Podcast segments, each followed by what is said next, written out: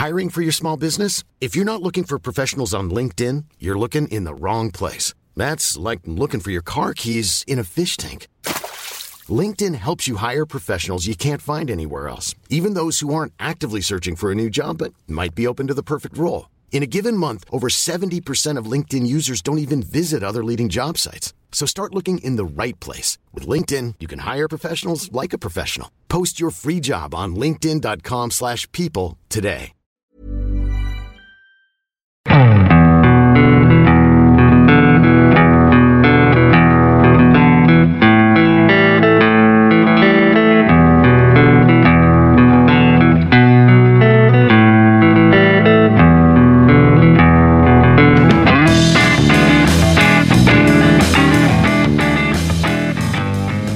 Hello and welcome to the Second Tier Podcast. I'm Ryan Dilks and I'm joined by the Birmingham Karanka to my Boro Karanka.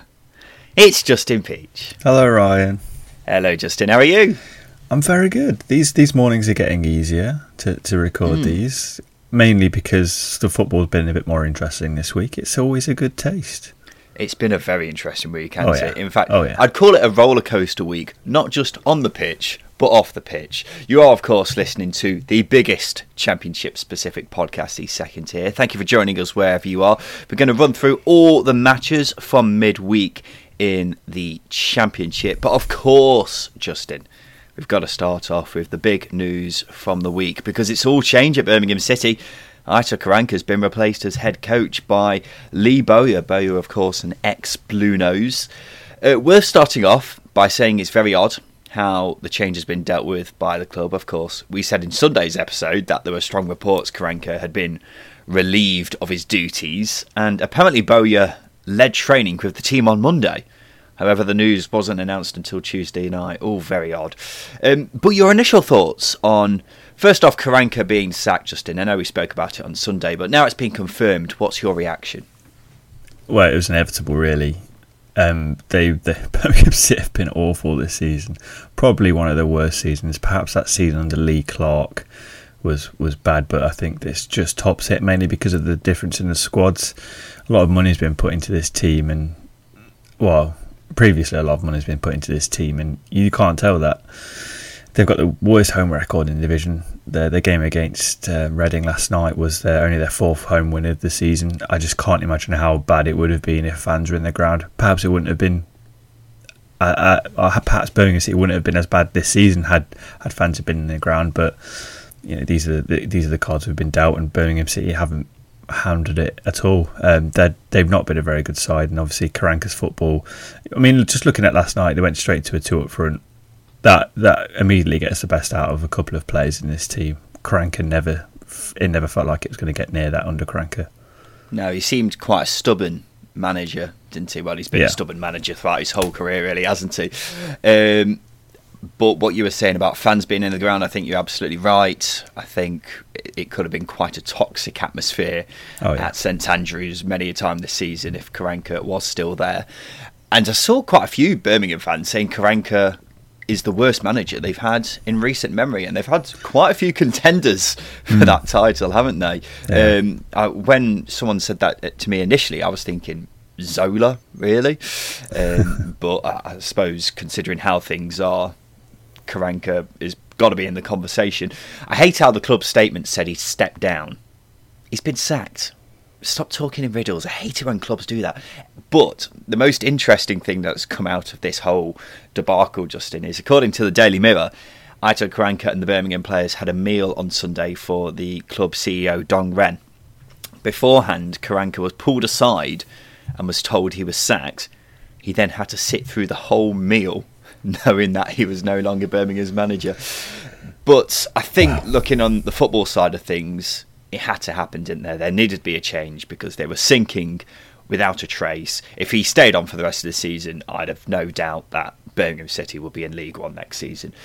There'd been a clear breakdown between players and managers. We've seen that with what's going on with Harley Dean. First off, in the press conference last week, I think it was, he was asked, Do the players still believe in the manager? He gave a very long pause before answering. Um, well, at least given an answer that meant he won't get fined. And then in the match yesterday against Reading last night, he started shrugging after scoring the winner, which is in reference to Aitor Karanka after I think he shrugged about 30 times in his most recent press conference. So, yeah, I don't think he was particularly the most popular manager amongst uh, the squad. Uh, but the question is, should he have been gone sooner? I think I said at the weekend he probably should have gone after the Birmingham City Derby game at St Andrews where they were beaten 4 0 at home. Because again, that day they looked awful and things haven't really got better. They've won a couple of games since then, but they haven't got better. You've got to you've got to look at how teams respond to those games throughout weeks. And at no point have they improved. They've not kept a run of clean sheets. They've not consistently created chances, and that's why they're down there. That's been the main problem this season Uh, and absolutely should have gone sooner. The Harley Dean situation, I just think, just tells you exactly where the club are at in terms of players. There needs to be a clear out this summer because that is not uh, that is not good. it's, it's, a bit unprofessional, isn't it? a little bit, a little uh, bit. But I, I completely agree with you on the Derby point because since then they've only won three games in four months, mm-hmm. which says a lot about how poor they've been. But let's uh, focus on the now. Justin Lee Bowyer is the new man in charge, someone who we, of course, know very well when he was in charge at Charlton last season. I'll start off by saying this, Justin. I'm not particularly sure why he didn't go to Birmingham in the summer because I think. For all parties involved, it would have been better off if that happens because Charlton haven't had a great season in League One. It's not been a bad one, but it looks like they'll miss out on the playoffs now. So for Bowyer, Charlton, and Birmingham, it seemed to have made sense last summer. But either way, I think it's a good appointment. Do you? I do. Um, I, I, do like Bowyer. Um, I think there are obviously some, uh, not not deficiencies, but there are some things he needs to work on we saw with his Charlton team, they went on a winless run for a long period of time, which is why they dropped down the division. Um, and I think tactically, I mean, actually, he showed tactically last night against Reading how flexible he is because normally he plays without wingers. You'll either play a narrow diamond or a three at the back. Whereas last night he went 4 4 2 and he got the very best out of the players that were on the pitch and available to him. So I think I think it is a good appointment. He's certainly one that is he knows how to get the best out of individuals and get them working hard because his Charlton team they ran hard. He knew they were not as good technically, so they had to work twice as hard as the opposition, and and they did that, and they were fairly unlucky to go down. So I think it is a good appointment. Yeah, I still think he's one of the best young English managers in the country. He's constantly been dealt tough hands at Charlton, and every time he's faced them head on, fair enough, he didn't manage to overcome the odds in every situation, such as last season when Lyle Taylor decided that he didn't fancy the last few months mm-hmm. of the season with Charlton, and they ended up going down. But he's got he's got a good record with young players as well, and I think that's yeah. key for a club like Birmingham, who have always had a good record of producing young youngsters. Uh, the big question is, can he keep Birmingham City up? it's, I think, I think so. I think Rotherham are too. There's just too many games in hand for Rotherham, but considering considering Birmingham City's run over the next couple of uh, weeks, over the next month, there's still an air of concern. I think about them. Yeah, it's a massive task, isn't it? You look at the table now, and I think we can both agree that at this very moment it looks like it's between Birmingham and Rotherham. Then Coventry are next in line, then Derby, and then you've got the rest of the pack who will only get dragged in if they go on an, an, atrocious run of form between now and the end of the season. I'm saying this all with the assumption that Wednesday won't turn around their form as well. The big concern for me is scoring goals. Obviously, they got two last night, but if that improves, then I think Birmingham will get more results, and results is what's been missing for them recently over the last month or so.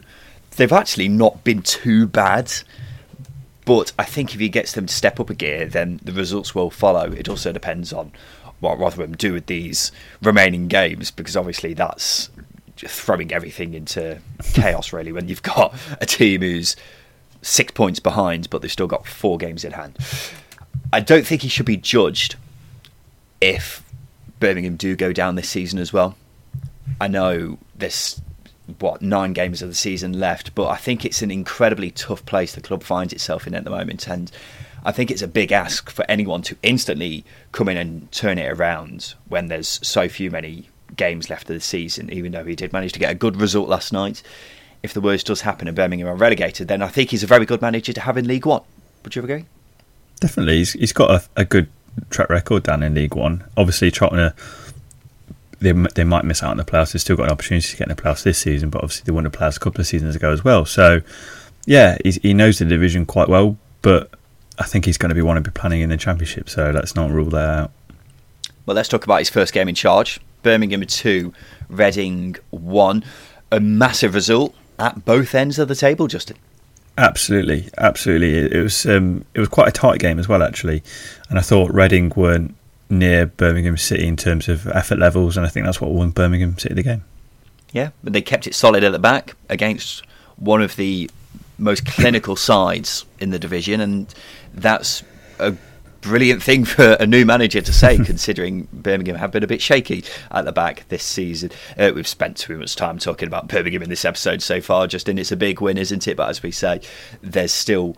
Um, it, it, does depend really on how Rotherham do with those games in hand at this very moment in time. But a massive win, massive praise for Lee Bowyer and what he's done in his first game in charge. Let's talk about what it means for Reading, because with Bournemouth winning as well, this is a worrying result. It is, and if we consider Birmingham City's home form this season and Reading's away form, where Reading have won 28 points away on the road this season, which is the fifth highest in the league you know you expect a little bit better in the circumstances they find themselves in, um, which is obviously Bournemouth winning and Barnsley getting a result as well. I think, as I mentioned, Birmingham City had just had a bit more desire, and when you're going away on a Wednesday night, it's you've got to uh, in the midst of a very busy fixture run, you've got to just at least have the effort levels if the quality isn't there. And it just didn't look like it was there last night, and I think that's why they were pipped to the result. It just wasn't good enough. Reading also have some tough games coming up. They've got QPR this weekend, who are kind of in form. they, they they were in good form, and then they've had a couple of dodgy results here, but they managed to pick up a brilliant win against Millwall, which we'll go into a bit later. then they've got Barnsley, and then they've got Derby, who are fighting for their lives, and then Watford after that, and then Cardiff. So tough games coming up, and at this moment in time, they're only two points ahead of Bournemouth they can't afford any slip ups, can they? Because even if Bournemouth um, don't manage to make up ground, then you've still got the likes of Middlesbrough and Cardiff who, who are still not giving up hope on the playoffs just yet. So it, it's a tough, tough time for Veljko Paunovic, and he's got to hope that his side bounce back against QPR at the weekend. Let's move on to two games with massive repercussions at both ends of the table, Justin. We shall begin with Derby against Brentford. The Bees 2 0 up at half time, seemingly cruising, but Wayne Rooney's boys pulled it back and eventually drew to all thanks to a beautiful strike by Louis Sibley. More on him in a sec, Justin. But for Brentford, how damaging is that second half to their promotion chances? I think maybe not the result, although dropping points isn't ideal given that Watford won. But I think the drop in performances is was the thing that concerned me a lot. They Derby Derby were absent in the first half. Make no mistake, and I think that made it made probably Brentford look. I mean, Brentford were very good in the first half, but it made them look very, very, very good. Um, and Derby's effort level stepped up. They closed down. They they were a bit more intense with their uh, forward play, and Brentford didn't really adapt. They were still trying to play the same game. Derby were targeting um, Sorensen down the left quite often, as we saw. Um, the, the the first goal came from that that uh, situation, and again they didn't adapt. It was just a drop off in the second half that concerned me a lot. Um, Toney was isolated as well, so there's a lot of issues there. And I think Frank said they Derby only had two shots on target. I know I'm a Derby fan. I'm going to be biased, but they actually had more opportunities. They had more shots in the second half than Brentford had in the whole game. So it tells you exactly the two differences in the halves for, for Brentford. Yeah, yeah, you're absolutely right. At half time, Brentford had seven shots to Derby's one. In the second half, Derby had ten, while Brentford had three. the dictionary definition of a game of two halves. But Brentford just fell to pieces. And I don't want to have this conversation again just yet, Justin, about Brentford's bottle. Um, I think that's something we'll have to talk about at a later date, but it, it does raise questions once again of their mentality when it does come towards the business end of the season. But there's still a long way to go. They have, of course, got a game in hand on Watford and the five points behind, so could be two points behind when everyone's even again. I think it's definitely left a blow on their promotion chances. Not anything they could overcome, but I think at the moment it is between Watford and Swansea for that second place, and then Brentford are just a little bit behind in that race. So I do look at how things are now for Brentford, and I wonder if they've if they have got to start thinking about winning every game for the rest of the season if they do want to go up automatically. We know Brentford are a side who could do that, though. We know they can pull a run out their arse and just and just go for it. So I, I wouldn't, I, I certainly wouldn't rule them out the automatics just yet because, again, as I said, they're a side that once they get going on a run of form, they're very difficult to stop. Let's talk about Derby. How valuable a point is this for their hopes of staying up? In the grand scheme of things, very valuable. Very valuable. You look at Birmingham City picking up points. I know Rotherham lost Wednesday. Looked like they were going to win, but just to get a point to to creep out. But it wasn't just the point for me; it was the reaction at half time. I think Rooney got his selection wrong again, which is why he made three changes at half time that sort of thing is is is pretty frustrating. But when you come back from two 0 down, scoring the way Derby did in the in the second half, you can't be you can't not be happy. No, and this is a tough, tough game. Derby are in the midst of a tough, tough run, but while you're in this kind of run, you've got to try and fight for every point that you can get, and this is a superb point. Let's talk Louis Sibley because he got the equaliser. Uh, still a young lad, but uh, he's had a very disappointing season, hasn't he? I know that's harsh when he's only 19, but I think everyone was expecting him to build upon last season where he made his debut, scored a few goals as well, including a hat trick against Millwall. This is a chance for him to get a run in the team after what has been a very tough few months for him. It has, and I think this is this is the issue with young footballers. I mean, we all get carried away. The, Lou Sibley is probably the, the victim of his own success of last season. He was very good for five or six games, but in some other games, you know, as supporters and spectators, we should have probably seen that. There were a couple of games where he went missing, you know, the proverbial missing for for a number ten, and that happens. Uh, it's going to happen for a, a young player as well. He's only nineteen. You know, if we readjust our expectations and go, okay, he's just he's still literally just a kid finding his feet. Um, and that's what it, I think. That's what this season's been like. This season's probably been the biggest learning curve he's going to have in his career. Um, but what he did last, sorry, what he did against Brentford the other night, it, it, shows exactly what he's capable of because he was brilliant in the second half. Not just the goal, but the running, the pressing, the committing defenders. It was Sibley. It was a Sibley that we know we can get. That doesn't make any sense. It was a Sibley. You know, it was, it was classic Lou Sibley. Classic Louis Sibley. Yeah. Classic for a 19 year old. Um, he's, yeah, I, I, I, can see where you're coming from. I, I think Rooney has got a job in his hands trying to help him mature into someone who is going to be a very good player. Obviously, he's got the talent. From what I'm told, he's a very confident young man, shall we say. Um, but Rooney, I mean, Rooney's, I, I, suppose, in a similar mould to Sibley, or Sibley's in a similar mould to Rooney, in the fact that they're both tenacious, hard-working players, both very talented, and have come into football at this very young and raw age. So I suppose Rooney is the perfect kind of role model for him. It's just whether Rooney can um, kind of get him to mature and become this player that lives up to his potential. But it's a, it's a big old job, and hopefully this goal sets him on the right track. Let's move on. Watford are now in the driving seat for second place after winning 4 1 away at Rotherham. And Justin, this was Watford at their best, wasn't it? It really was, and again, no disrespect to Watford, but their away performances are just nowhere near their their home ones, and this felt like one of the games that the, the, the way they dominated the game. It felt like it was it was a home game for them, and I think that's as big a compliment as I can, as I can pay them because I, I, again, winning an away game like this, I think could be a turning point for Watford because, as I say, they don't play with the same swagger they do away from home as they do at home. So it's a massive performance and a massive win. It is a massive win. It's not something we've seen too often where they've had games like this where it's been this one sided. But I think Xisco Munoz has found his best team. And I think that's the most important thing. He's been chopping and changing his starting 11. Vladimir Ivic was doing the same earlier in the season. But now it seems to be clicking. And we've spoken about the front three plenty of times this season. They've all come into form at the right time. Philip Zinckernagel in the middle of the oh. park looks like a fantastic signing. He's impressed me loads since coming into the team. And then Nathaniel Chalobah is suddenly playing the best football we've seen from him in years. And look, not long ago, I wasn't sold on Watford going up because I thought Brentford and Swansea were better placed to finish in the top two. But Xisco Munoz has seemingly found the system which gets the best out of the players, and fair play to him. I mean, as well, long as it continues, sorry, Justin, as long as it continues, then I'll happily be eating my words. They have probably got the toughest running out of all the promotion chasing sides, so it's still very much all to play for. But Watford are the form team out of Brentford and Swansea, aren't they?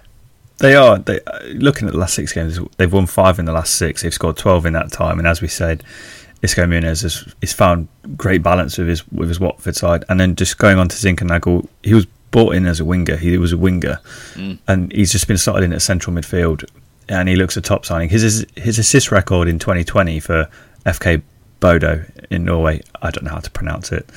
That might be. I might have butchered it. I probably have. Sorry but, to our Norwegian listeners. um, but he picked up 18 assists in 2020, which tells you exactly yeah, he's the Danish Fabregas. Let's be honest, um, and he's picked up another two. he's picked up another two against Rotherham, um, and yeah, as I said, it, the way he's slotting in at central midfield, the, the, balance he provides to it is is fantastic. Is Bodo a Norwegian team or is it Danish now? I can't actually remember. I don't know. I, No. Scandinavian. Scandinavian. we'll, yeah. we'll, play it safe. Um, this was Rotherham's first game in two weeks after the COVID outbreak, which has caused chaos in their fixture schedule. Um, Freddie Ladapo's goal, wonderful, absolutely fantastic goal. Every time there's a very one-sided game, when the other team pulls a goal back, it always seems to be a screamer. Do you ever find that? It is, it is. It's a goal that doesn't deserve to be on the losing team. You almost want to give him a Watford shirt and say, "Look, you can have that one, five 0 um, do, do you think it's because the team has just kind of said, "Oh, may as well because we're not going to win this now, and they just start punting it from everywhere, and then one just flies into the corner every so often. Well, he, he did it against Sheffield Wednesday, didn't he? So he's got this in his locker. Yeah. Um, they obviously, th- I mean, thought then the clock was running down against Wednesday. Thought then and, and, and against Watford, just fuck it, I'll, I'll hit it. but uh, go back to the game. Rotherham had some good chances, didn't they? Defensively, they were just a bit of a shambles. It, it, you can tell they've not played for a, a couple of weeks. Yeah, uh, I, I, read the EFL report there 25 positive cases, and whether that's players and staff, etc. Can't can't prepare. You come in and get up against Watford. It's like I don't know. It's like a, a cruise liner coming up alongside a little dinghy, wasn't it? it it's it was it was it was awful for them, and again, it's the worst possible game to come into. Um, the defending was was laughable at times, especially for the first two goals may I say, Justin, your simile game recently has been on point. You are really pulling them out the bag. Uh, I, I, it's not something that's happened too often with Rotherham, is it? Where they've been this bad defensively. Only three teams have conceded fewer goals from open play this season than Rotherham, which I found a bit surprising because they are so far down the table and they've conceded quite a few goals compared to the rest of the league. It's just they concede so many from set pieces, own goals, penalties, and what have you. But in this game, they parted like the Red Sea. In the grand scheme of things, this was always a bit of a free hit, I think, for Rotherham. Not many people would have expected them to get a result, and they've also got games in hand it's about making the most of the other games in hand that they've got. But time is running out. Six points from Birmingham now, but as I say, we have got they have got four games to play still. Swansea lost their first game in five after being thumped 3 0 by Bournemouth. And I feel like this is a result that's been coming for Swansea, Justin. Do you agree? yeah, it has been coming. Um, they were they were really really poor, and if we focus on defensively, they were they were absolutely all over the place before this game, they had the best defensive record in the league, and actually Steve Cooper focused in on their defensive display, which it was shocking. But I think going to the forward play, it was just as bad. They only created two decent chances, and that was at 2 0 down. They were both from Morgan Whittaker. And that really should be the focus for, for Steve Cooper because if they're, if they're not creating chances, they're not going to score goals. It's, it's an easy thing to say, but that's been an issue for a couple of weeks now. They've been getting ahead in games, and that's it. It almost feels like they sit back. There's there's not been an organic sort of consistent creation of, of chances, and I think that's starting to, take its toll now. Yeah, it, it is concerning because they were open at the back and poor going forwards, and they haven't been the best team in the division going forwards this season, but they've been particularly bad in the last couple of months, haven't they? And we were saying not too long ago they seem a bit over reliant on Andre Ayew. I still think that is the case. Jamal Lowe has been a passenger really for a good couple of months now. Um, at the back, it's very concerning how they've gone from being this pretty much a brick wall to a brick wall that's been there for 200 years. I'm not as good at similes as you, Justin, but you, you, get my point. They're, they're seemingly very open, and their defensive standards have dropped massively in the past couple of months again. Something just seems to have happened at Swansea, and everything seems to have dropped down in standard a bit. They seem to have dropped down a gear, and things need to get better quick, really, really quick. Because if they don't, then I think I feel like this race for the top two could become quite clear cut very mm. soon, Justin. Uh, but what a performance from Bournemouth! Danjuma and Billing were absolutely superb. Philip Billing only seems to score worldies. I don't know why. It, it's it's it's a bizarre thing, but I don't think I've ever seen him score a tap in. Oh well, I think it was against Birmingham City a few weeks ago. He scored a tap in. Oh, there you go. Yeah. Maybe he just scored tap ins. But if you got a compilation of his best goals, then his grandkids will think he was Pele. It's, it's sensational. Uh, but talk about Bournemouth as a whole. I haven't been too convinced with them under Jonathan Woodgate, but this was a very impressive performance. I mean, they've still got a lot of work to do to get in the playoffs, but Cherry fans will be hoping this is the start of good things to come. It's, uh, it's quite easily their best performance under Woodgate, and quite easily their best yep. performance since before Christmas. Um, there's a lot of positives. I think tactically he got it spot on. Bournemouth exploited space in behind the wing backs really well, and as you said, Danjuma was on fire, and his his license to essentially stay quite high up the pitch is meant he got in he got in behind quite a few times, and you know, obviously got the cross in for Billings Worldy. And uh, as you say, he was superb all evening. So was Solanke. He looked like he was really, really on it. Um, so yeah, they, they they were it was it was a, very good attacking display and very controlled at the back, which is exactly what Bournemouth need, I think, going forward. And they, they keep themselves in the running because it's hard to rule them out with the of the playoff race with the quality they have in the side. Yeah, they're not playing this weekend. They've got the FA Cup, so gives them a chance to rest players, I suppose, before going into the international break, and then coming out the other side of the international break, they could have a game in hand. Well, they will have a game in hand, but it'll be interesting to see how their playoff rivals do. Justin, let's have a break. After that, we'll talk about the relegation battle and the rest of the teams still fighting for the playoffs.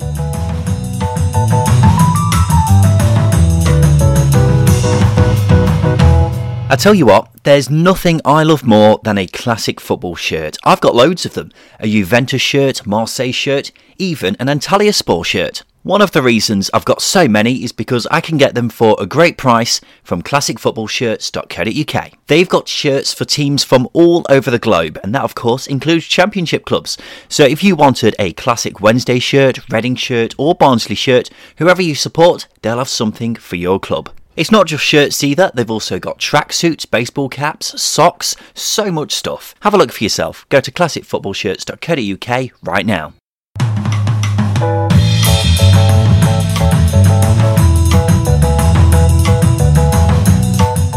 Welcome back to the second tier podcast. Justin, let's get back to the relegation battle. Wednesday and Huddersfield drew one all. I look at this result and I don't think it's necessarily a bad one for either side. Would you agree with that? Yes, I don't think either team are uh, necessarily happy with really happy with the draw, but for Wednesday it arrests a very bad run of form for them. You know, it stops the run of defeats, and for Huddersfield, they showed a bit of character. They're unbeaten in four now. They came from a goal behind. Was positives to take for both teams, but I think a point, very obvious to say, three points would have been much better for, for both sides. But a point apiece, you can't complain too much. No, and as you were saying, Huddersfield are unbeaten in four now. They have slowly just managed to crawl away from the relegation battle, mainly because the teams below them are really struggling at the moment and can't win for toffee. But this result is another one that just slowly means they're crawling away and they're starting to look quite safe now, aren't they? It would take a really poor run of form for them for the rest of the ga- rest of the games of the season for them to get relegated. Now you'd have thought Wednesday, obviously with Rotherham losing, this does help them out a bit because I mean it's a point what more can you say? A point's a point. um, but as you say, seven losses in a row. They needed to get something on the board at some point, and this goes some way to doing that. But you feel like if they want to have any chance of staying up, they have got to start winning games, and time is running out for that to happen. It is time. Time's ticking for, for Darren Moore on Wednesday, essentially, and it's it's I think he will be disappointed more so because they were 1 0 up and the way they conceded the goal. I think Callum Paterson probably could have done a little bit better with his own goal. It was right on the line, but he didn't adjust his body very quickly and it just hit him and it went in. Um, so, yeah, I think, again, getting that second goal, obviously the collapse against Luton a, a, few weeks ago, I said it would prove to be a turning point for Wednesday. It has, uh, you know, in a, in a negative way. Um, so I think they're still sort of reading from it. And Darren Moore, they they have looked better going forwards. They have looked much better. I think Jordan Rhodes's form has probably been his best form while he's been at Wednesday. So there are positives for for them. Um, it's just it's just whether or not they can crawl out of the, the bottom three in that time. It's a big ask. It is a big ask, and I think it it would be classed as a miracle if they were to stay up at this point now. Yeah. But if they manage to get a couple of wins in the next three or four games, then who knows? But as we say, time is running out. Luton 2, Coventry nil. Now, listener, that scoreline might not sound too startling, but let me tell you, this was a very one sided game. Wasn't that bad, bad early on, but Coventry had Kyle McFadzean sent off after 14, uh, 40 minutes, and from that point, the Luton players were pretty much lining up to score. I'm not sure how they didn't score in the second half, quite honestly, but a uh, very comfortable win for Luton. Um, just go back to the sending off. Did you think it was a sending off? At first glance, no. I thought it hit his sort of, you know, the the DMZ zone of his between his shoulder and his chest. I I thought it was. I don't think it was handball. Essentially, I I, I was quite surprised. The ref was very adamant it was. Yeah, for anyone who's not seen it, let us explain. Kyle McFadzean sent off for apparently stopping the ball on the line with his hand or arm. But I, yeah, I thought it hit his chest. Did you say DMZ line? Yeah, the DMZ zone. You know, What's the that? demilitarized, so you know, where everything's bit, you don't know what's going on. Oh, okay, fair enough. Um, yeah, I, I, thought it hit the DMZ line as well.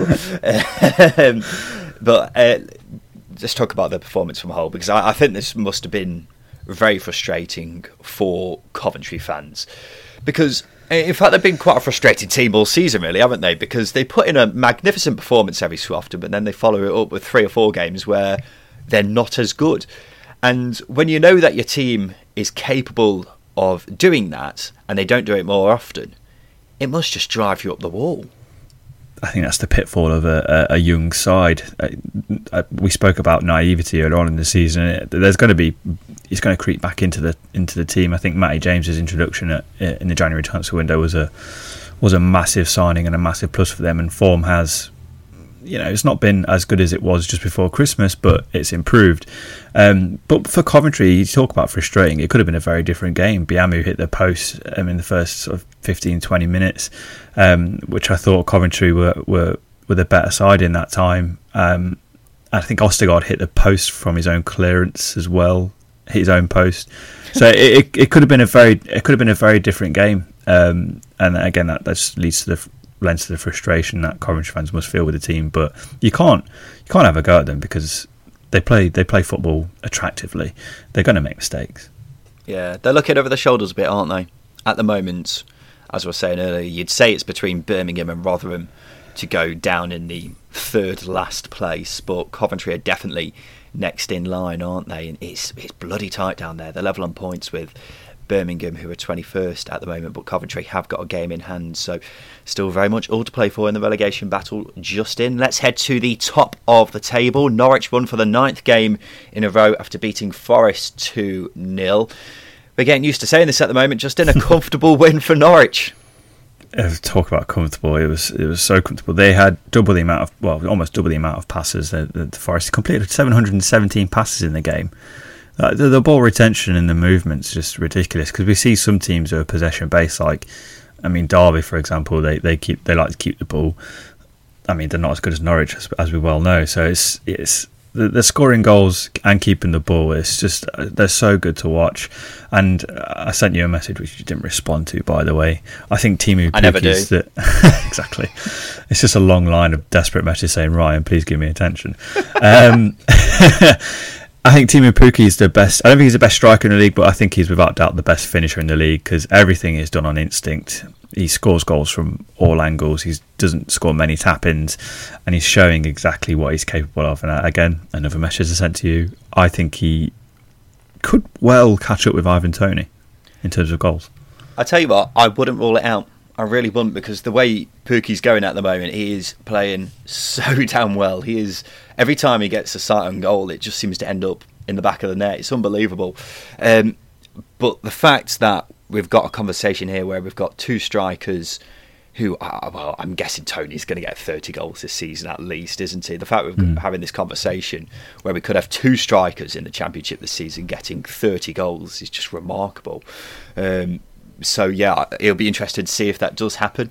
Um, most impressive thing from about this from the Norwich perspective is they managed to do this without Emi Buendia, which has yep. been a massive concern for us all season. Something we've spoken about loads. How they are often quite reliant on Emi Buendia, but here they managed to show that they can win games without him, uh, which is not something they've been able to say very often when he hasn't been in the side.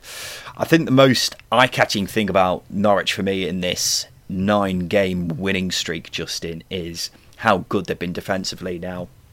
Earlier in the season, when I had my doubts about Norwich, that was mainly down to their defensive frailties. Um, and in this nine game unbeaten run, they've only conceded three goals in that time. And I think that's been the difference. In fact, since the turn of the year, really, they've been so much better defensively. Hanley and Gibson at the back have been superb. Uh, I think is how you say his name, the left back. He's been a fantastic signing, um, and left back had been a bit of an issue for Norwich after um, Quintilla was injured, the normal mm-hmm. left back early in the season, and he's not been seen since. So Giannoulis coming in has been fantastic as well. And Oliver Skipp in the middle of the park as well has been breaking down attacks for fun. It's the whole side as a whole looks much more efficient than he was earlier in the season. Um, I suppose there's a wider conversation about whether this Norwich side is better than the one from a couple of seasons ago, but that's something for a later date, Justin. Let's talk Forest because I don't think many people are expecting them to get a result here. Still very much in danger of going down, though, aren't they? Th- they are. They are. It, it, it would take a, a terrible swing in fortunes for them to drop into the bottom three, but all of the issues Chris Hughton has has they've been very evident over the last three or four games for them. Just a lack of creativity at times, a lack of taking the chances when they needed to. You know, Lewis Grabban looks a shell of the player he was last season. The form he showed last season at times was was really really good in front of goal. He had a one on one in this game, didn't take it. It tells you where Forest are. They're a team of journeymen, loans, and young players. They're a bit in between at the moment. Uh, we we know how poor recruitment has been. Um, so I think Chris Hughton's got a probably one of his biggest jobs actually in turning this Forest team around. Um, we know there's potential there because they're unbeaten run, but as this game showed and the last few games have shown, there's issues that need resolving this summer, and it's going to take a lot to to sort them out. Quite a few players there who I think you could say they're kind of a shell of the player that they were not too long ago, without a win in five now as well. So they're, they're kind of in a zone now where if they are to go down, they'd have to go on a terrible run of form, but things aren't great at the moment, are they? Barnsley, they won again. This time beating Wycombe 3 1. They're now unbeaten in 10, and they've only dropped points once in that time. Um, we'll talk about the first bit of bad news they've had in a long time, though. time though, Alex Mowatt being sent off for a two-footed lunge. Did you think that was a red card? First, literally first glance because I was watching it live. First glance, I thought it was a red. Um, Same. And obviously, the referee has has only got one guy and said it. You know, two or three replays later, I'm thinking perhaps it wasn't as bad. It's I hate I hate the term, but an orange card. I think Andy, Andy Hinchcliffe absolutely loves it, the commentator. But it it was it was one of those in between and on reflection. But as as we say, the referee's got one decision to make, uh, one one way of seeing it, one view of it, uh, and he gave a red card. I can't argue with it. I can't argue with it either. I think when you come off your feet and do a mini drop kick as he did, then I think it's always it's always going to be a red card. Um, it was a mini drop kick. Yeah. Yeah. It's a good way of describing it. Thank you. It, it was quite a bad tempered game, actually. There was a lot of pushing and shoving right at the end as well after two Barnsley players were kicked. It was a, all, all a bit feisty, but either way, Barnsley have come out the winners again, and they're looking like they're nailed on for a playoff spot at this very moment, don't they? Again, it's similar to Forest. It will take a big turn of results, I think, and a big swing of things to for to see them drop out. They've they've been re- just the consistencies. It's almost sickening. You know, it, it's two games on the trot as well, where away from home they've scored three goals. It's ridiculous, and I mean Daryl Dike, for example, and Carlton Morris, the, the, they've scored ten between them this season. The business of bringing them in is, is, I think, it's gone under the radar a bit because they've. I mean, we spoke earlier on in the season about Barnsley and Egan, an extra striker. They got two in, and they've they've gone up again. And obviously, the style of play is, is amazing to watch as well. Um, there's just too much to like about this Barnsley team. It's almost a second fan. Yeah, it's not even the consistency in these last 10 games. It's been ever since Ismaël's come in.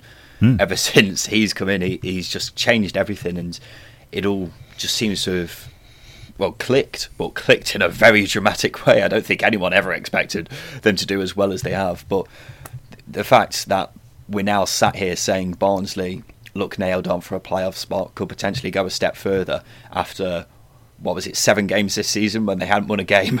Yeah. it's just it's just amazing. Middlesbrough, they're not losing hope of finishing in the top six. They beat Preston 2 0. A very comfortable win for Neil Warnock's boys. It was, and obviously, I think the, the own goal was one of the worst own goals I've seen. Oh, it was so Um, funny, Justin. It was so funny. the, the, the best bit about it was, obviously, for anyone who's not seen it, it's one of them where the defenders try to clear it. It's sliced off his foot and gone into the back of the net. But it's made even more funny when there is no one around that defender. Mhm. So he's got time to even control it, but instead he's just managed to beat his own goalkeeper. It was spectacular. Carry on. But they've got all the luck in the world at the moment. Boro have, especially well, saying that all, all the luck in the world in the last two games they have been. Um, they've got players stepping up as well. We saw Balassi. I mean, the cross on Balassi for the own goal was terrible. We, should have. I mean, Jordan Storey had time to control it. um, um, so, uh, obviously, we've seen Tavernier get back on the score sheet, and he's had his injury problems. Uh, Neeskens Kebano did really well. He he's, looks like he's growing into his role at Boro. You know, he had the highest pass accuracy, completed the most key passes, the most dribbles. Yeah, he was certainly on form going forwards. And as as we've said, things are clicking. It's two clean sheets in a row. It's five goals in two games. Playoffs aren't out of the question just yet. So to keep this form going, I don't see why they can't take it down to the last couple of games. No, not at all. They have got a tricky game after the international break against Bournemouth, which is the proverbial six pointer. um, but they've got Millwall this weekend, and considering Millwall aren't in the greatest of form, they'll be hoping to get three points there. From a Preston perspective, this was a bit of a disaster, really, wasn't it? Alex Neil was sent off at half time, uh, but instead of going into the stands, he went into the stand, but was only about four or five rows back, so it didn't really make much of a difference. Preston also had Alan Browne sent off after he kicked Sam Morsy for some reason. This performance only cranks up the pressure on Alex Neil because they didn't seem to ever really be in the game, albeit they were down to 10 men for the best part of an hour. They're in a bit of a rut at the moment, aren't they? They are, and I think the worst thing about it is the defending. I, I, I mentioned it a couple of weeks ago that they were conceding a lot of goals from balls dropping in between centre halves and, and goalkeepers, which is pub league stuff. The own goal scored against Boro was pub league stuff. I think you'd struggle to see that on a pub league pitch actually. Um, it's it's become I wouldn't say a bit of a farce, but the drop in form has been catastrophic and you mentioned the other week about Alex Neil potentially losing his job. I think I think we could be closer to that than we than we probably think. To be honest. Well, the, the thing is, Preston, they're not necessarily a sacking club, are they? They're very patient, probably one of the most patient clubs in the division. Sometimes it might go against them how patient they are. Um, things aren't looking very good under Alex Neil at the moment. The performances have not been there at all. They've had some really sloppy results, and things don't look like they're getting any better. Of course, they're not in any danger of going down this season, but you've got to keep in mind that how you do towards the end of the season is usually how you start off next season as well. Exactly. The form usually does carry on into those games. So unless things improve, then maybe it's time for a change in the summer. Who knows? Cardiff nil, Stoke nil. Both sides having chances in this game, but neither being able to find the net. But Cardiff could have really done with a win for their hopes of finishing in the top six after Reading lost, couldn't they? Yeah, perhaps we're seeing their form level out. You know, from their initial new manager bounce. Um, I think it just gives Mick McCarthy a lot to build on. I think the possession stats for me don't impress me. I know it's not all about possession, but you know if they don't have the ball, they're not gonna they're not gonna win games. And obviously they allowed Stoke to have more of the ball in this in this game. I'd like to see them. I wouldn't say press a lot more. Uh, it's probably quite an ignorant comment, but to play on the front foot in a similar vein as to what Barnsley might might do, I think there's there's a lot that this essentially they, I think this Cardiff team they can progress into that, but I think this season's just probably a bit too soon for them. And as I said, starting to see the form level out a little bit. They are six points off top six, so it's still not out of the question yet. But it does seem like as if it's fizzling out a bit. The old playoff push, isn't it? They've obviously got the South Wales derby coming up this weekend, which is a massive game for both sides. Um, do you feel like if Cardiff lose that, then their playoff hopes are just about over? Uh, yeah, I, I, obviously, if re- results go against them as well, I think it. I think it could be because we're talking about a lot of ground to be made up. I think if the form wasn't so bad under Neil Harris, they they definitely be in the playoffs because of what Mick McCarthy's done is, is incredible. But you know they've they've scored one goal in the last three games. They've drawn two blanks in that time.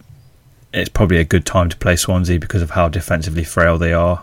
But again, it comes down to possession, how and how Cardiff do out of possession and how efficient they are in front of goal. Yeah, spot on. QPR came from two goals down to beat Millwall 3 2. A crazy game, this. Uh, fantastic to watch as a neutral, though. It's the perfect advert for the Championship, especially when it's two sides who haven't really got much to play for. Um, good win for QPR, though. They're in a decent bit of form, aren't they? Three wins in four. Yeah, it's, a very good win, and obviously being 2 0 down as well is it's it's a brilliant turnaround, and it's probably exactly you know something that's needed for them. It's showing that they've got a little bit of character. That you know they're not on holiday yet because obviously they're going to finish mid-table, um, and the challenge the challenge for them this season for me is to, to break into that top half because on the balance of this performance, I think I think they can. They just need to turn those you know defeats into draws. It's, it's an easy thing to say, but you know they've won three of the last six. Couple of defeats in that time just shows that there is a little bit of inconsistency from them, but they're a good side, and as I say, top half should be their target this season. Because if they yeah. can, that, that'll be a massive achievement. That'll be huge. Well, they could finish top ten. Top ten would be a very realistic achievement at the moment. They're only well, they, in fact, they're level on points with Millwall, who are tenth at the moment. So if they manage to finish best of the rest out of the teams who are mid-table at the moment. That'd be a fantastic achievement for Mark Warburton. Definitely something to build on for next season. Millwall, this they're in a bit of a very inconsistent run of form at the moment. They've lost one, lost one, lost. So not ideal. This Jed Wallace got only his second goal of the year. He's had quite a disappointing season, actually, anti Wallace. Yes and no. I think I think he's been as poor as Millwall have been at times this season.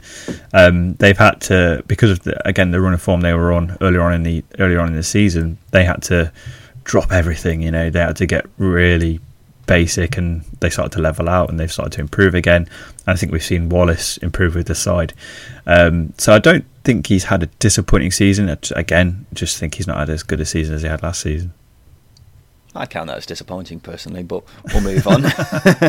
uh, final game of the midweek was Blackburn nil, Bristol City nil, the most mid-table game possible in the championship at the moment, and it was by no means that exciting. I've got nothing to say on this game. Justin. Just interview.